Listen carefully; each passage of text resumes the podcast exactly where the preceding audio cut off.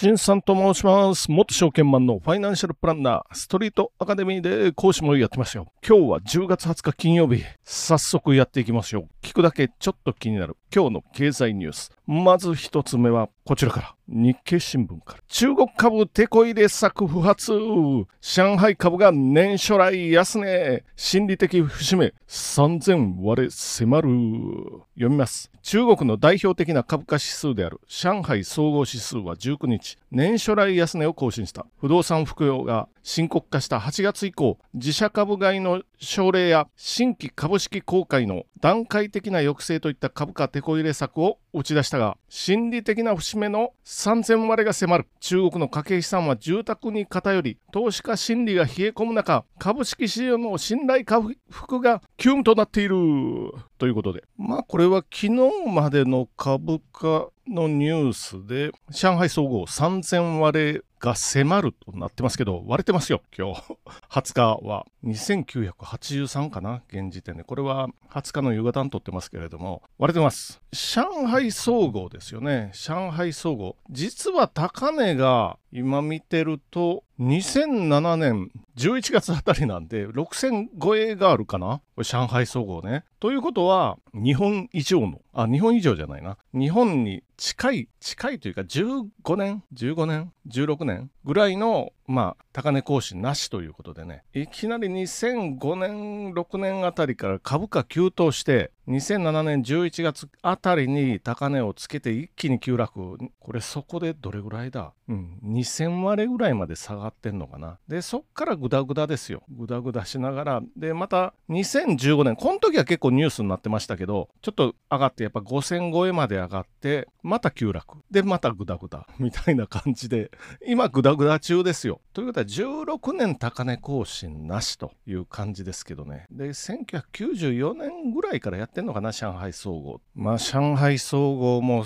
中国の政府系ファンドが買いを入れたりしてますけど、うん、3000割れっていうことで、まあ1年ぶりですけどね、この3000割ったのは、そういう感じになってきてますよ。これはおそらくかなり時間かかるんじゃないかなと、ふ と思ったりもしてます。まあ倍ほどになったら高値更新なんで、倍ぐらいならっていうことですけど、とはいえ、もう16年ぐらいになりますからね。これ、ちなみに言っとくと、東京は1989年12月の、まあ、大納会、最後の取引の日。これが高値なんで3万8914円85銭ですよ。これが高値で、もうすぐ4年高値更新なし。これはニューヨークの世界大恐慌の発端となったのが1929年の暴落。暗黒の木曜日というね、やつですよ。1929年10月24日木曜日から突然暴落が始まったというやつですよね。で、翌週の10月29日かな。これも下げてますよ。暗黒の火曜日。ブラックチューズデーっていうのがあって、暗黒の木曜日も暗黒の火曜日も10%以上下がってるんで、結構な下げ方ですよね。でも翌年は回復したんですけど、株価。で1932年にかけて株価は、ニューヨークダウは10分の1近くまで下がりました。っていうのがこれ1929年の暴落。で、このこの時株価の回復には実に25年かかってますから、25年かかったぞっていう感じでね、第二次世界大戦挟んでますからね、これ中学校の教科書とか見てるとニューディール政策とかフーバーダムでもってすぐに回復したような印象を受けるんですけど、第二次世界大戦を挟んでますよ。っていう感じなんですけど、日本、それをさらに超えたのが日本で34年、まあさっきも言いましたけど、34年経っても株価は平均株価の高値更新はまだですよっていう感じで、いつ超えるんだっていう感じですけど、まあ、時価総額では超えてますよ、東京証券取引所。でも平均株価はでは超えてない。今度は上海、中国が今17年とひたひたと後を追ってる感じになるかな。この不動産不況に突入しそうなので、まあ結構かかるんじゃないかな。での高値6000と見ると、やっぱりね、8割引きにならないとこれは本当とは言えないんで、本当っていうか、本当の急落とか、まあ暴落ですよね。暴落とは言えないんで。ということは上海は1200ぐらいがターゲットになるかもしれないです。まだ3000なんていうのは甘い甘いっていう感じですけど、東京はそれぐらい下がりました。8割引きぐらいになりました、東京はね。ニューヨークは10分の1ぐらいになったので、9割引き近くまで下がりました。上海は何割引きになるのかなと。急速に発展して、しかも共産党で、しかも経済対策をやる気ない、そういう国がどうなるか見守っていこうかなと思いながら次のニュースへ行ってみましょう。次のニュースも日経新聞から今日は全部日経かな。無人タクシーホンダ先人 GM と26年に都内で開始。人手不足解消に期待。読みます。ホンダが日本の無人タクシーの実用化で先陣を切る。19日、米 GM と2024年前半に共同出資会社を立ち上げ、26年から東京都内中心に運行すると発表した。無人タクシーは人手不足解消の切り札として期待される。安全面を磨きながら、運行データ蓄積で先行する米中を追い、自動運転時代の本格到来に備えるということで、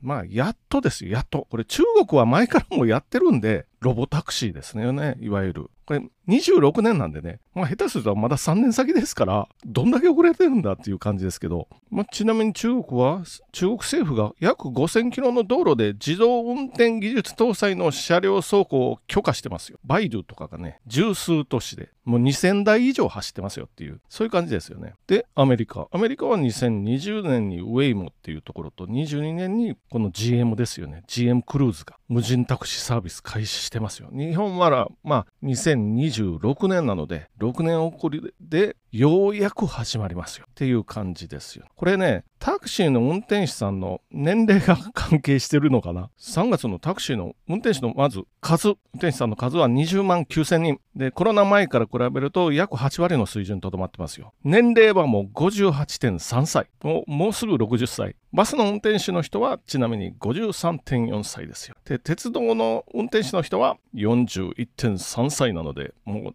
10何歳、もう20歳近く年齢差がありますよ。で、かたくなに日本はライドシェアサービスを拒んでるっていうことですよね。これは、この今58.3歳なんで、あと5年かな？あと5年から10年と言われてるんですけど、この平均年齢58.3歳の運転手さんたちが年金をもらえもらえる年代になるまで遅らせて、遅れに遅らせて、そっからやっていくって、なんかホリエモンかなんかがそういうことを言ってましたけど、これはあながち言えてるなと。これ地方ではもうタクシーがないですよみたいな話になってるんで、早くやってくださいと、海外でもやってますよっていうことですけど、かたくなに自民党がもうこの業界団体の利権を守る自民党なんで、まあ、守られてますよね。これ、あらゆる業界に対してそう、そうなんで、病院は病院とかね。まあ、他にはあんまり言わない方がいいと思うんですけど、そうすると、より我々の利便性は下がる。で、ゾンビ企業は生き残る。これが日本のもう、これまでの低迷の、まあ、原動力というか、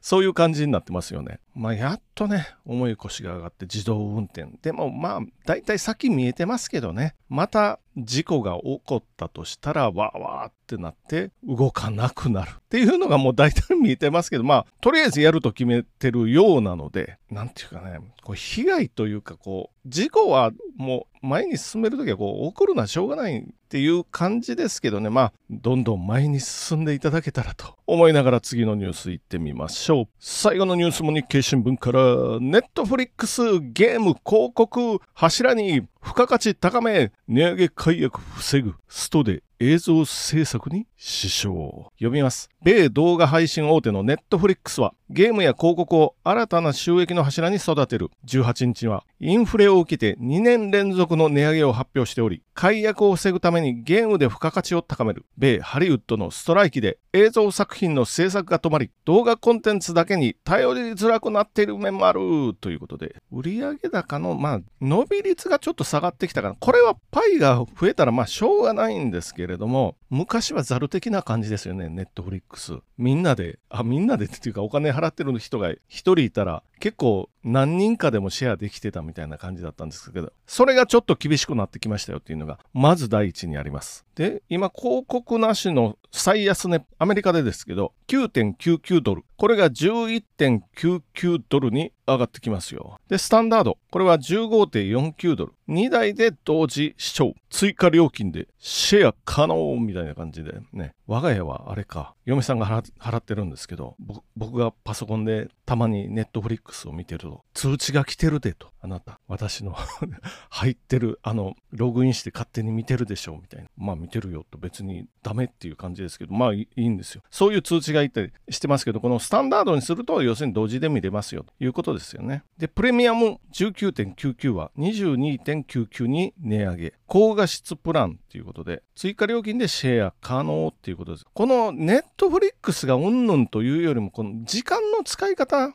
これ動画を、特に若い人たちですよね。動画をちんたら、まあちんたらって言うとあれか、ドラマとかをね、普通の1倍速で見るんかっていうと、特に若い人たち、見ない人が多くなってきてますよね。早くとにかく早く早くですよ。ということで、まあ僕もこの、まあ当然ね、ポッドキャストも倍速ぐらいで聞きますよ。どんどんこうコンテンツを消化っていう感じで、あ、特にドラマは次を見たくなるんで、早く次見たい。イカゲーム。もう次は次回のイカゲームどうだ？みたいな、そういう感じですよね。ゲームを柱にするみたいなお話、そのイカゲームで思い出したんですけど、イカゲームのゲームをや、あの、ネットフリックスでやるみたいな感じで。そうすると、ちょっとネットフリックスこれから変わってくるかもしれないですよね。動画配信とゲームと同時に、もうプラットフォームになってくるのかな、ゲームもね。で、あと広告付きの安いプランもあり、ゲームは、まあ、こっから先どうなるかわからないんですけれども、スマホ向きとかって書いてますから、カジュアルゲームね。これはまた日本のあのゲームメーカーが得意とするような課金とか、まあ日本以外にも得意か、課金とかそっちの方向に走るかもしれないですよね。で、全体的に娯楽コンテンツのプラットフォーマーになっていくのかなと。この記事を見るとそう思うんですけど、これで動画、まあ映像ですけど、動画、映像、ゲーム、それを支える広告、なんかのプラットフォームになっていくと、今 S&P500 ではマニグフィセント7、偉大な7人という意味ですよ。これの中にはネットフリックス入ってないので、ここに名を連ねる可能性もこれがうまくいくとあるのかなと思いながらも、じゃあ今日も終わっていってみましょう。本日もご清聴どうもありがとうございました。